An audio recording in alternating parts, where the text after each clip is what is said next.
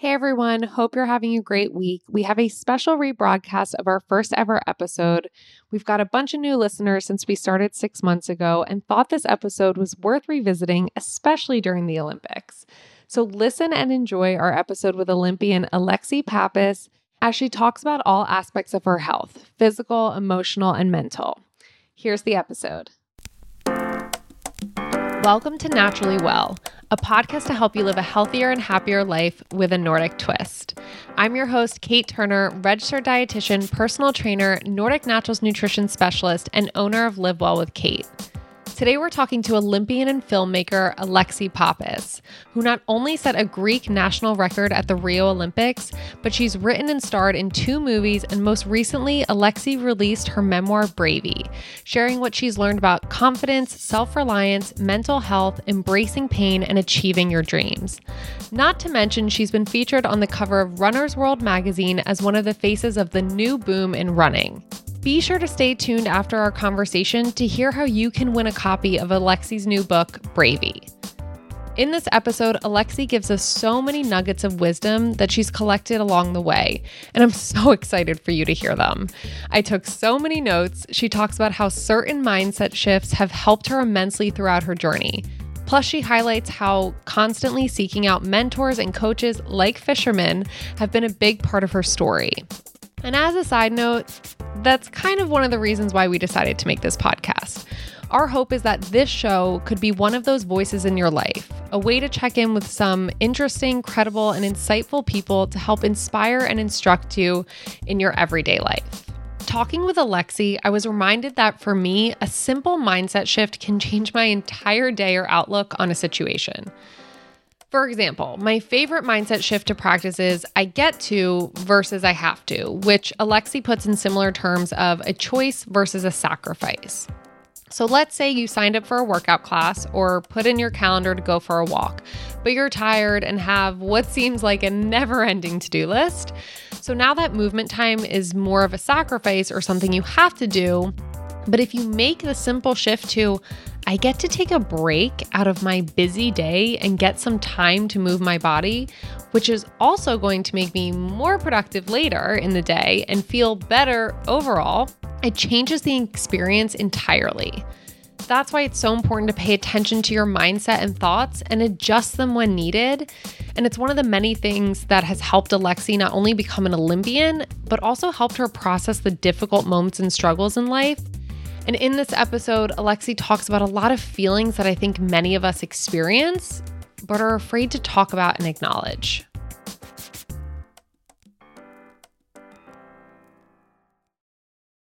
All right, Alexi, well, welcome to the show. I am so happy to have you here. You are such an inspiration and you know, I can't wait. We'll talk a little bit about your book coming out, but I can't wait to get my hands on it.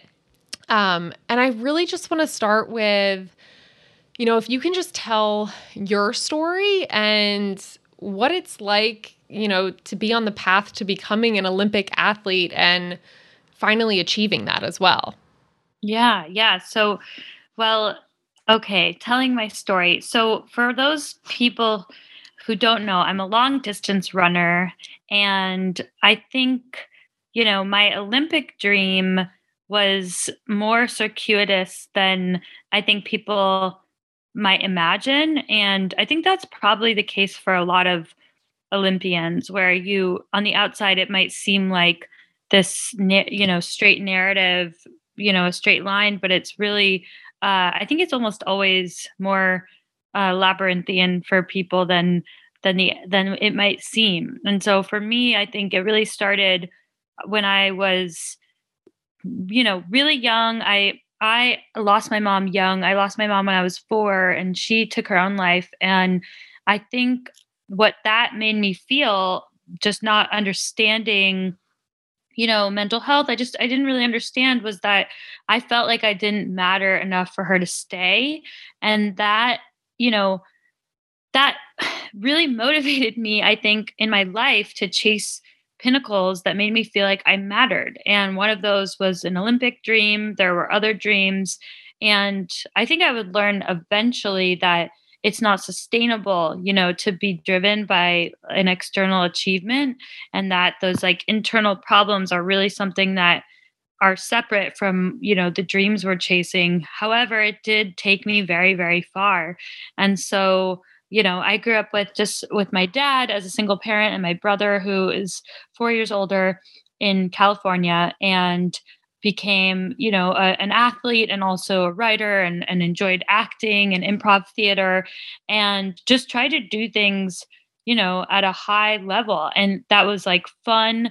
But i think what i what i learned after the olympics was that you know i needed to feel like i i am enough without these achievements and that these achievements are great and i can chase big dreams but i am enough as as just being myself and so i don't know if that's that's quite the the nutshell of like my my life but but that's sort of like the the lessons that I've taken and and learned eventually, you know.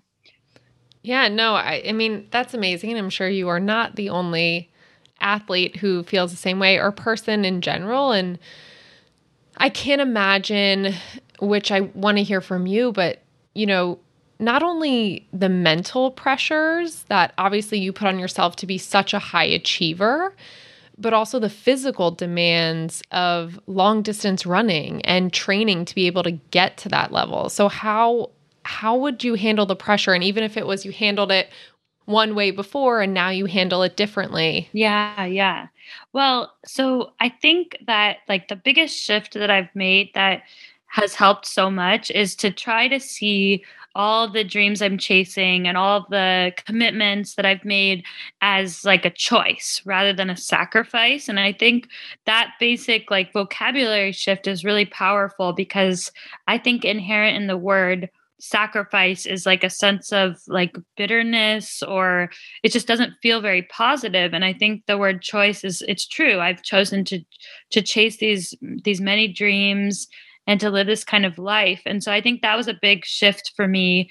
Um, and also i think finding mentors in all the world and all the you know things i'm chasing and finding seeking out mentorship like almost like a fisherman like i'm looking for it i'm waiting but i'm also going after it. And i think that's something that we can lose that mentor seeking muscle after a certain point in our life or we can feel like okay i'm a grown up now like i don't need to like have mentors anymore and i think that's a muscle that because i lost my mom young i felt like i needed so many like other resources and i sought them out pretty shamelessly and i think i just have exercised that muscle enough that i still seek out mentorship and it's helped me chase these various dreams because uh, i have like north stars that i'm i'm you know admiring and imitating basically you know yeah, no, I love the North Star analogy. Um, and I know this may be hard because you said you've had so many mentors along the way, but if there were a few really valuable lessons that you learned from those mentors that stuck out, um, are there any that you can share? Yeah, yeah. So Let's see. Well, okay. I feel like the best advice that I've ever gotten in my life was from my Olympic coach. And it came before, shortly before the Olympics. I was doing um, a workout, and it, that's like, you know, you warm up and then you're trying to hit these certain times for certain intervals on the track. And you have these goal times. And I was just not hitting those times. And it was pretty, it was close to the Olympics. And I was nervous about you know my fitness and was i ready? And he was like okay lex it's okay. This is this is the rule of thirds. And i was like what what's the rule of thirds? And he was he was an olympian himself. So like anything he said you know i really trusted and i really like you know re- admired him. And he said the rule of thirds is that whenever you're chasing a dream or something hard you are supposed to feel good a third of the time, okay a third of the time, and crappy a third of the time. And he was like, if you're roughly falling in those ratios, then you're doing just, you're doing great. And he was like, today's a crappy day, and that's totally fine. And what that helped, it was so life changing for me because it meant that this day when I wasn't quite hitting my splits was a part of a bigger process and it meant that I was like exactly where I was meant to be. However, if the ratio was off, meaning if I was feeling too crappy like all the time or too good all the time, that that's a sign. Like if you're too if you feel amazing all the time, then you might not be pushing yourself hard enough, like whether it's athletically or otherwise. But and if you feel too crappy all the time, you might be fatiguing, you know, or otherwise uh, not being sustainable. And so I, I, think that that like rule of thirds was like some of the probably the best advice I've ever gotten, you know? Yeah, no, I love that. I mean, honestly, I'm going to use that. I think that's great because, yeah, we can't. We can't expect to feel good all the time. Um, or even just like you know, just feeling okay some days, like you said. And then, yeah, there are going to be those crappy days, but knowing that that's all part of, like you said, the bigger picture makes you feel better about it. Um, yeah. So, even for, you know, we were talking about like the mental demands and the physical demands, how how and what do you do most days just to feel you know to have that that third of the good and okay? Like, what do you yeah. do to actually make you feel good most days? Yeah, yeah, that's a great question because I think there are like, I love because inherent in your question is like action. And I think that it's all pretty action oriented. Um, and that, you know, if we focus too much on trying to force our feelings, we just will find that we can't, but we can focus on our actions. And so the things that I do are I mean, it's so practical, but like I try to set up as much as I can the night before. And I say this thing, I say this thing, which is tomorrow starts tonight. And I really mean it that like the more we can lay out our clothes the night before, just know that there's like food in the fridge for when we're starved after training, you know, we can get it. And, and, you know, even, I mean, this is true. Like with your, with, with my supplements, it's like, I'm I know that that is helping me for my tomorrow self because I know that those are there and like it's just setting up things so that my willpower the next day can be maximized and um, I recognize that willpower is like a real and depletable resource and I think that is so important to accept because like it's easy to to see it to not understand not feel like our feeling drained at the end of the day or having decision fatigue or this and that is like a real thing, but it is. And we can set ourselves up for having the most willpower left if we just control the things we can control. Because um, there's going to be stuff we can't. So I lay out my clothes the night before. I know that there's fuel for like breakfast, lunch, probably dinner, you know, whether it's like defrosting something or actually cooking something ahead of time. Uh, and then I just, to the best of my ability, know where and what I'm doing the next day and things will shift i'll feel you know maybe i'm more tired or more energetic than i thought i would be but at least i've done what i can um, and then all with that mindset of like okay this is all a choice so if it's a super busy day i try to approach it with like some joie de vivre you know like that it's mm-hmm. like wow this is like this is like an amazing cauldron overflowing with bubbles you know it's just like it's an amazing thing not like a burdensome thing, you know?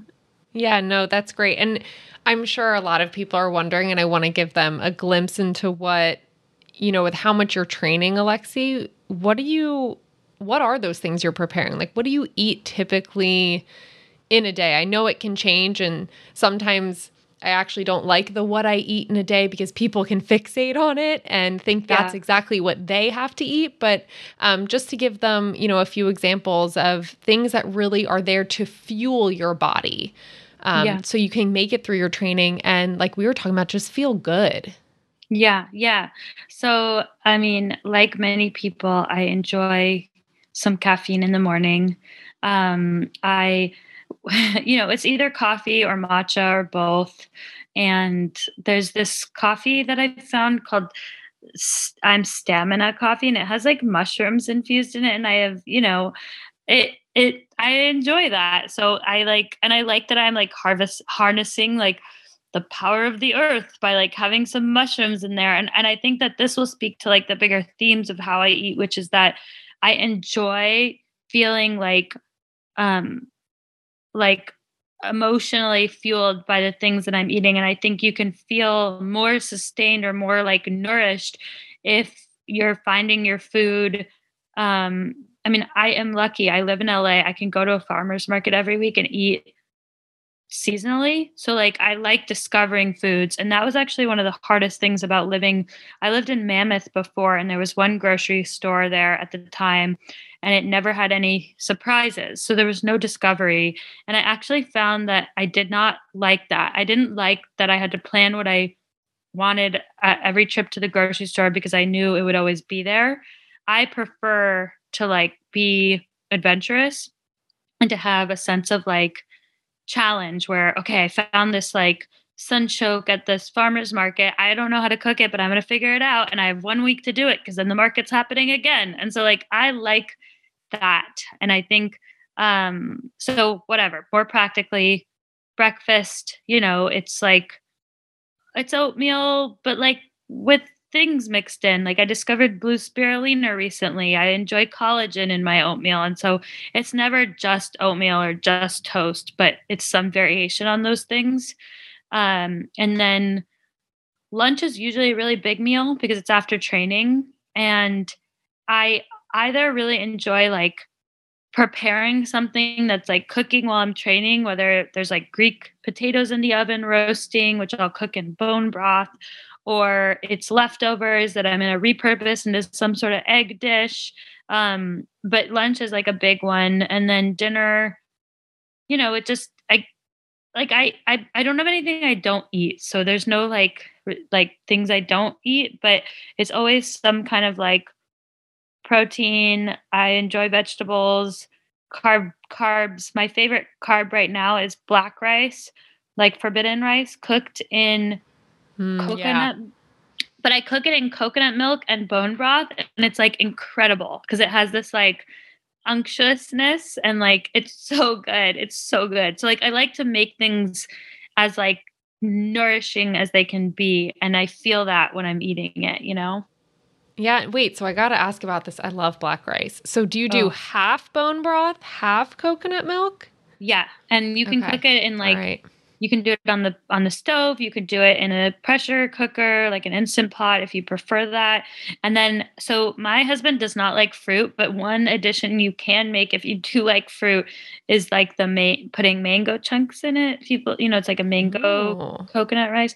That's very good. But this this black rice or the forbidden rice recipe has been um man it just has this like it's so good it's so good Oh my god, that sounds so good. And I love, Alexi what you're talking about finding surprises at the grocery store. And like you were saying as well, not everyone unfortunately can go to a farmer's market all year long or has access to. But in California, we fortunately do. Um, but I'm always trying to encourage people to try new vegetables that they haven't tried or cook them different ways. If there's a vegetable they claim they don't like, because yeah. the more variety we can get in, that's also going to give you more nutrients, which is going to yeah. help support your workouts, but then also, again, just right, like getting back to just feeling good. So I love that you're constantly like changing the foods you're eating. Um, because I found working with athletes, sometimes people can get very regimented with eating the same things at every meal, but we often forget like we need a variety of nutrients to really help support as well. Yeah, and here's a here's a comparison which is that I think preparing like thinking too far in advance about what you're going to eat is almost like thinking too far in advance about what you are going to achieve in life because okay, think about it this way.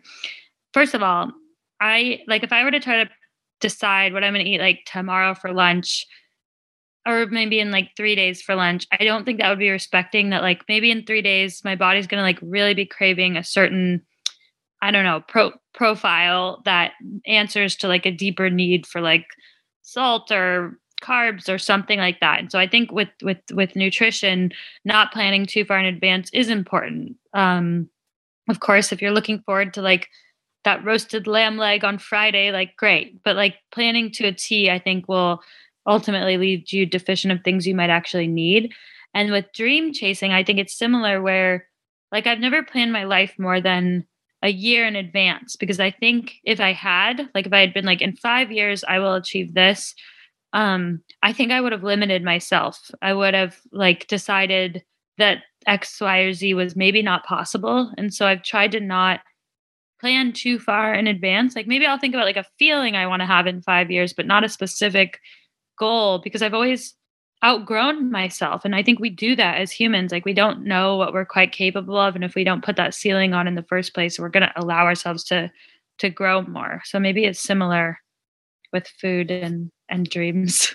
yeah, no, I love that. Did you find when, Alexi, did you decide or have the dream of going to the Olympics? Was it a really long term goal or a shorter term goal? So, my dad brought me to the 96 Olympics. I was six years old, and I watched somebody run the marathon who later became my coach in college. I, of course, didn't know it at the time, but Mark Coogan, he ran the marathon in Atlanta, and that was just so it was cool when that came full circle. And I think at that point, that was, you know, I came home with a Barbie doll that was one of the gymnasts. And I think like an Olympic dream was born, but I didn't, I wasn't like able to have that be like a real, real dream until that very coach, Mark, was my coach in college. And he said, Hey, I think you can like take this dream more seriously. And I think sometimes it can help to have someone believe in us. Like, hopefully, we don't need it, but it certainly can help. And so I think for me, it was like a ticklish dream when I was little, but I, I think I took it more seriously and really began chasing it in the middle towards the end of college, to be honest. That's awesome. Yeah, it's so great when you like re, you know, when the universe kind of reconnects you with yeah. people like that. Have um, you had um, that happen to you? I mean, I feel like I, it's funny. My husband would say I talk about the universe way too much. And, no. you know, I would say little things just, I would say I feel like at least once a week, there's something small that I can often get ahead of myself as well and want things to be perfect and lined up a specific way. And then I swear the universe always brings me back to the timing that's meant to be. Yeah. Um, so I, I will say I feel that a lot. And I just love hearing people's stories where they are reconnected with people or um, they realize all the timing they had planned out or wanted to play have planned out, it actually worked out better the way it did. Well, um, that's that just speaks to your inclination towards feeling like the universe and the world is like in your favor, which I think is a choice you've made. You know like i think somebody might see the same circumstances in the opposite way and that you've just chosen to see your world as like conspiring for you which is such a, a good choice right? Oh totally. I don't know alexi. Do you know gabby bernstein at all i know who that is but not like so she has if anyone's interested in kind of what Alexi and I are talking about right now. She has a book called The Universe Has Your Back, and she promotes a lot of it. But I just love she has great meditations, manifestations, but um, she really does promote just, you know, if you're in a spot and feeling like things are going wrong or not going the way you had planned, to try and really let go and trust that the universe has your back. And oftentimes, I mean, I've mm. seen it hmm. through friends, family members, my own experiences that you know, things do work out. There can be lots of hard times before you get there, which I'm sure you've experienced too. Get you know, on your many goals that you've set for yourself. Um, but yeah, no, I love that. And um, really just trusting in yourself, which I'm sure you've had to do a lot because I'm sure yeah. there's been ups and downs throughout, and you haven't, re- you know, I'm sure not every time you reached the time you wanted or the goal you set. Yeah, yeah. Well, it's and it's interesting you say the like the the letting go element because then we have this question of like so when wh- uh, what amount do we like forge forward and like pivot and keep creating inevitability about our goal and when do we like let go or see what's coming back at us almost like we're hitting a tennis ball and we're waiting for it to come back and see where what it, where it's coming back. So I think that's like a really delicate difficult balance, right? To understand like how much like agency are we supposed to have in like making it inevitable or not, whatever it is. Um I'm not I'm not saying I have an answer. I'm just saying like that's the question we have to ask if we have that worldview of like the universe will make it happen. It's like, well, it'll make it happen, but we still have to like encourage the positive wins or like we still have to like keep the energy going. like so there's like there's give and take with that, right? Mm-hmm. And like you said earlier, still taking those actionable steps that you can do every day to make yes. you feel good, right? So it's not yeah. just, oh, trust the universe and everything yes. will be fine. And, you know, you can lay around all day and not do things that are supporting yourself and making you feel good. It's, you need to do those things, um, you know, one, like we were saying, just to feel good each day, but to support all of that as well. Yeah. Um, I yeah. mean, we could go on and on, Alexi, talking about the, well, the no, universe having your back, but I, you know, it's. I, I, it's, it's important. And um, one of the things I was thinking about too was I can't imagine throughout the years how much time you've spent training, right? Like, you know, I don't think people realize the amount of time people who get to the Olympics actually have to train every day. And I'm so curious how has that affected like other areas of your life, yeah. your relationships, your socialization, especially growing up too, because I'm sure as a kid you were training a lot as well and in college. And so how how yeah, how was every other area of your life affected by it? Yeah.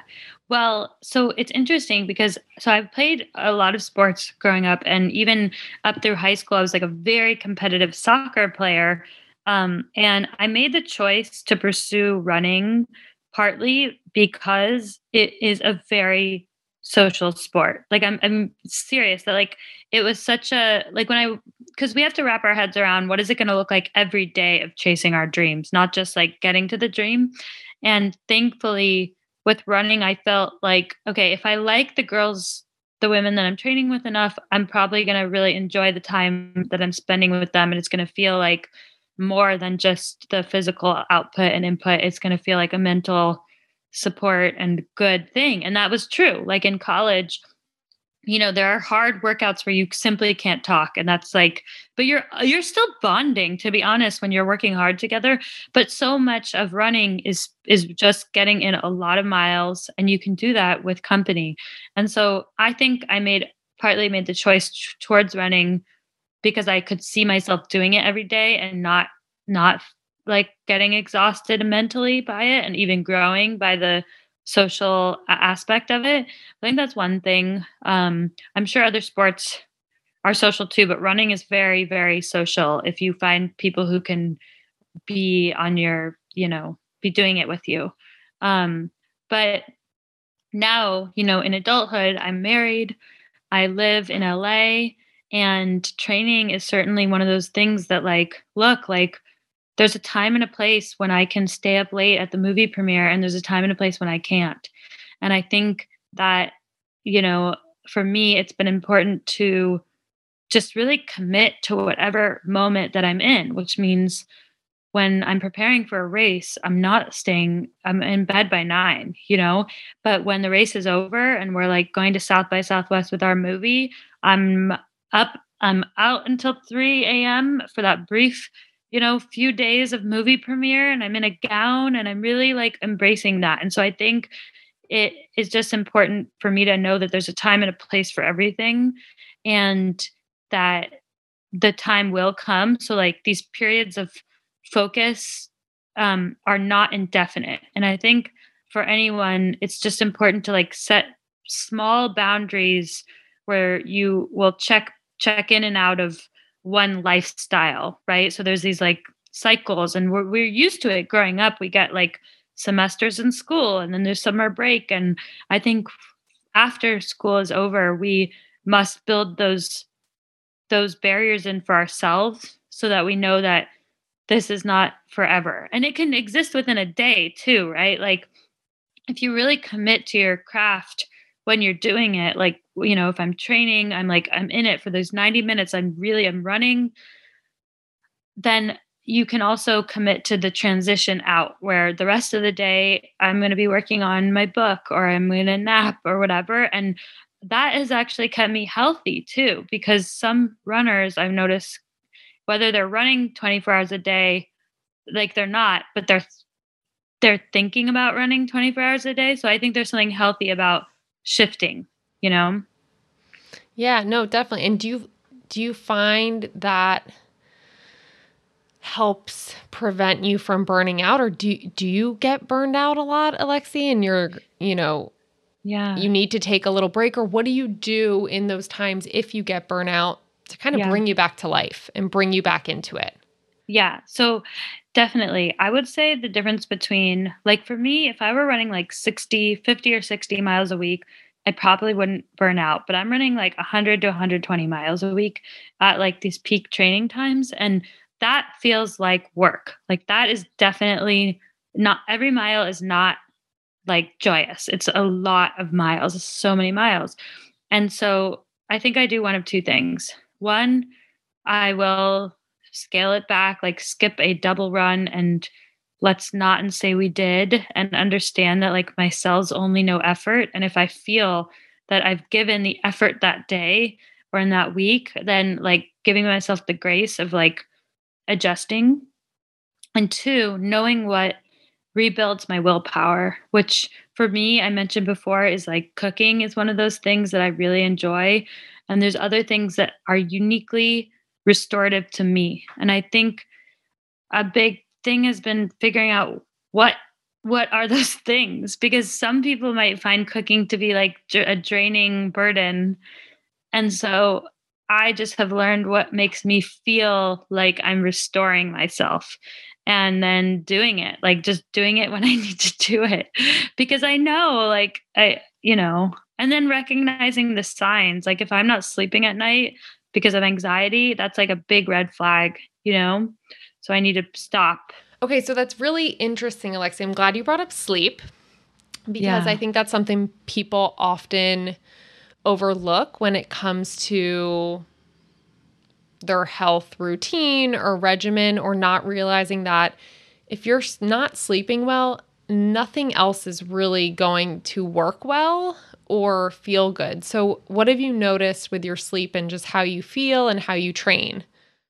For me, I, I don't know if this is like a, a blessing or a curse, but sleep is the most important thing to me. Like, it truly will um i try like okay if i have not gotten a lot of sleep but i'm still like energized and happy for some reason i will accept that and i've learned that with i work with a sports psychologist and she was like you know energy is elastic so like there are going to be nights when like you don't sleep a lot but somehow you can do amazing things and i often feel that way during film shoots where like you sleep very little but you're so like happy like it's just such a so i accept my true like what I feel in a moment, but I also know that I need as much sleep as I can possibly get. And it solves everything. Like from, you know, it I, I can I, I just I need sleep and I try to do my best to set up myself for that sleep success, which means going to bed as early as I can so that I possibly might not wake up to an alarm. Like I wake up before the alarm, I wake up naturally. That's the best thing. I do magnesium like before bed, and I'm learning now that there are different kinds of magnesium, and I didn't realize that. So I think that I've adjusted to taking the magnesium supplements, which has the actual recovery benefits that your body can absorb. Um, and then, you know, eating at an hour where like it's not right before bed and then I'm trying to also improve my computer and phone hygiene because my my brother was like this has real effect and I tried to do that and it does. Like to to put the screens away is really important. Yeah, I mean, I will say, Alexi, if you're, you know, I would say my husband and I probably watch, you know, a movie or a show before bed most nights. And I have personally found that wearing blue light glasses during that duration if I don't have them, like we're on vacation and I haven't brought them, I notice a big change in how tired I am. So if you need another support Oh, tool for your screen time, um, I have found it's really helped me. That's awesome. Yeah. I I've heard of that and I think so are yours prescription or are they just like just the blue No, light just protection. the just the blue light protection glasses. So you and you know you want to get them from like a, a reputable company and obviously read the reviews because I have heard that some are are a little scammy, but I definitely notice a difference. Like I'm way more tired and ready for bed. Like I can I can feel my melatonin levels increasing when I mm-hmm. wear them versus the times when I don't. I can easily stay up way later. Mhm, So mhm. if you, if you need another another tool cuz sometimes it can be hard to limit that screen time or you know even turning up the warmness can help but just another that's helpful. Yeah. So I want to shift a little bit Alexi and you know tell me your comfort level too but I know you speak a lot about it in your book um really training your mental health as much as your physical health and if you could just tell us a little bit about your journey after the Olympics and after reaching, you know, your goal that you had had for so many years, um, since going to that race too with your dad when you were little, and how how you train your mental health. Yeah.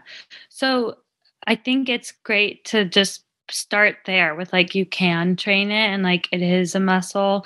And I learned that in college, and that was from more a performance side where the same coach actually was like, we got to work on our mental health or mental strength. And um, I think so. I think my first introduction to it was like, you know, building it from a performance side, visualizing myself achieving, you know, getting up a hill eh, that I knew was happening in a race before the race, so that when I approached that hill and the race in the race, I had already seen myself conquer it. So that was like one side of it.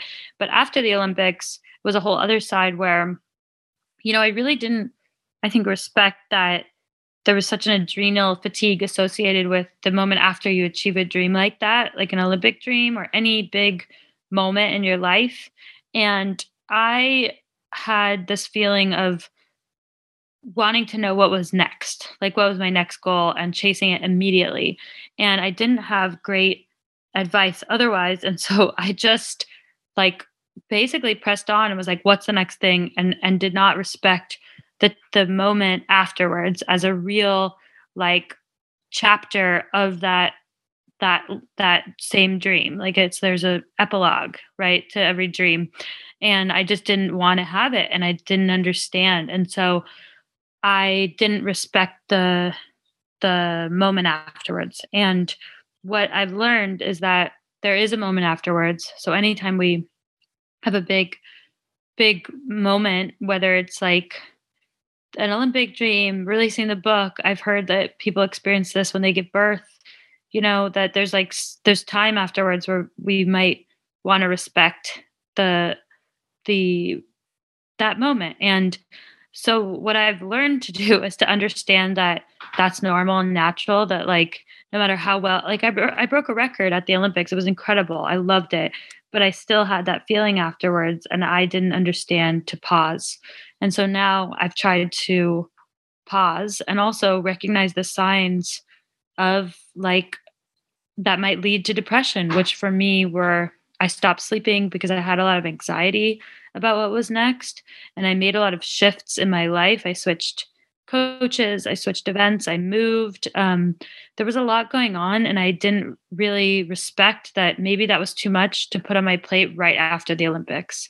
Um, and so now I I guess I train my mind by respecting that when something little creeps up, like I have a bad night of sleep and, there's some anxiety, to address it immediately and to try to understand why, what was keeping me up at night, like what was what was that thing? Because before I didn't see any of the red flags as red flags. I just thought that I needed to press through them.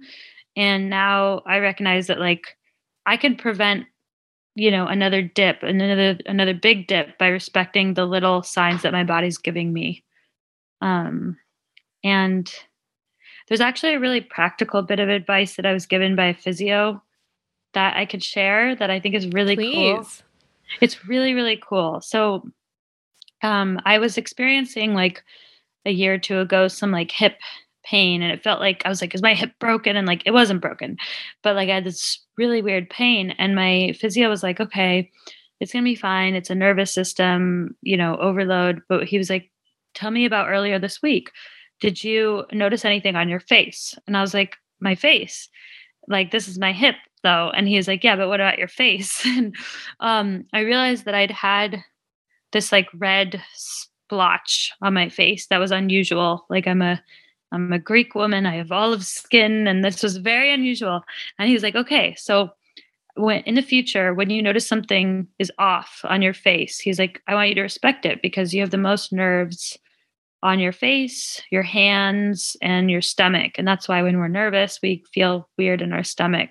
Um, and he said that our bodies are always rooting for us. So basically, if we are experiencing like a little bit of adrenal o- overload, our body tries to send it to our places where we have the most nerves first. And so now I've started to pay attention to like if I get a pimple, which for me is unusual, if or if someone gets a canker sore or something weird on their face, that it's just a sign that something's a little overloaded. And we can pause right there and then prevent it from escalating to an actual injury or an actual depression, you know? And so I think that's just such a cool tool. And it also means that our bodies are really trying to help us. Yeah, no, I love that. And that is such a good practical piece of advice because that's something everyone, I mean, we're looking at our face every day, we're looking at our hand, like, but it's actually paying attention, like you said, to those warning signs and not just letting them go, even if it's sleep, right? Noticing I'm really having trouble sleeping um, and taking care of it and reaching out to someone for help, which, I'm curious, Alexi, how was it for you just getting the courage to ask for help when you realized something was wrong and you didn't feel good mentally? Yeah, well, um, I did not want to get help at that time because I just didn't understand, like, oops, I did not understand my brain was like a body part. I just like, I didn't understand. And it was actually my dad that made me get help. And I'm really grateful that he did. And then once I did have that, I had an appointment. Um, I actually met several people because I think it's good to find someone you connect with. Um, and the one that I did connect with explained to me quite simply that my brain was a body, Well, he said, You have you are sick and you have like a scratch on your brain. And it's like when you fall down and you get a scratch on your knee, except this is on your brain. And I think like for me, that took away all the shame because nobody's ashamed when they like break their leg or like cut their elbow. It's just like you are injured and you know that you'll heal, you know it'll take time, you know you can do things to help it. And I started to think about my mental health in the same way. And it was just magical how much it shifted things from feeling like it was my fault, my responsibility, and that I was really spoiled for feeling this way to something that was just pretty ob- objective and sim- a little simpler and solvable, you know? Yeah, no, I I think just the fact that you said the opportunity to heal it. Uh, I feel like oftentimes people don't, you know, if we hear depression or anyone who's going through any type of um, mental health issue, there's not that much talk about the healing aspect of it. There's a lot about mm-hmm. prevention, which is great yeah. and everyone should focus on, but that no, you can heal it. It's not like once you have it, you have it, right? And yeah. I love I I actually had read um that on your New York Times article and I had written it down here because it was so powerful and I really hope everyone listening really responds to that and you know shares it with their family, their friends because looking at it as something you can heal and i know you had compared it alexi i think in the article to like if you got a hamstring injury mm-hmm. what would you do you would train to heal it right? And recover to heal it. So yeah. I think and i wish that was spoken about more so when we talk about mental health. So i love that you're bringing that to the forefront. Um, and there was something else you said in that article that i loved as well was in terms of your mindset, and I'm curious to what your mindset is now after going through all that, but you had said, I don't expect to be happy every day. And it kind of goes back to, I feel like, your rule of thirds that you were yeah. taught by your mentor. But can you elaborate a little bit more on that? Yeah, I mean, I, I think it does go back to the rule of thirds where there's going to be like discomfort and pain in our lives just without us even chasing it, you know? And that is normal and it is it can be perceived as like a threat but we can shift to try to see it as more of like a sensation i think and just have a different relationship with pain. Of course like injury pain is different than like the pain of pushing through a race when you're healthy or heartbreak or other kinds of pain. Um, but when it's like good pain meaning you know of the healthy variety, I think it um, it's it's something that we can come to expect and have a different approach to, and not be so like offended by it because we already know that it's going to be a part of our journey. Like it's just it is, and we can even relish in it if we see it as a part of dream chasing, which by the rule of thirds it is. No, that's great. I love it. Well, you know, this has been so good, Alexi, just in terms of, you know, being inspirational, but also being very real and raw, which I really appreciate and want to thank you for. Um, but I want to give you a chance to now to tell people where can they follow you for more inspiration where can they get your book um, mm. and where can they connect with you if maybe they're going through similar feelings or they are training currently to be an Olympic athlete or want to be? Um, where can they find you? Yes. Well, thankfully, we made an Ask Bravey series with Nordic Naturals. Um, and that was, I get a lot of like questions on email and Instagram, and we tried to answer some of the like big, big thematic ones. And so that Ask Bravey series is on YouTube and I and it also lives on the on my website and the Bravey book website and that my website's just my name alexipappas.com my social media is just my name as well. So i'm pretty easy to find. Um, and the book is called bravey. And i see it behind you yeah. behind me. Show us. Chasing Dreams, Befriending Pain, and Other Big Ideas with a forward by Maya Rudolph. And it's available anywhere you buy books. So, really, like your local awesome. bookstore, Amazon, wherever you like to get your books. And I think, uh, you know, I hope it helps give not only inspiration, but also, um, also like tools and empowerment to do whatever you want to do. Do your do your, you know, to manifest the greatest version of yourself.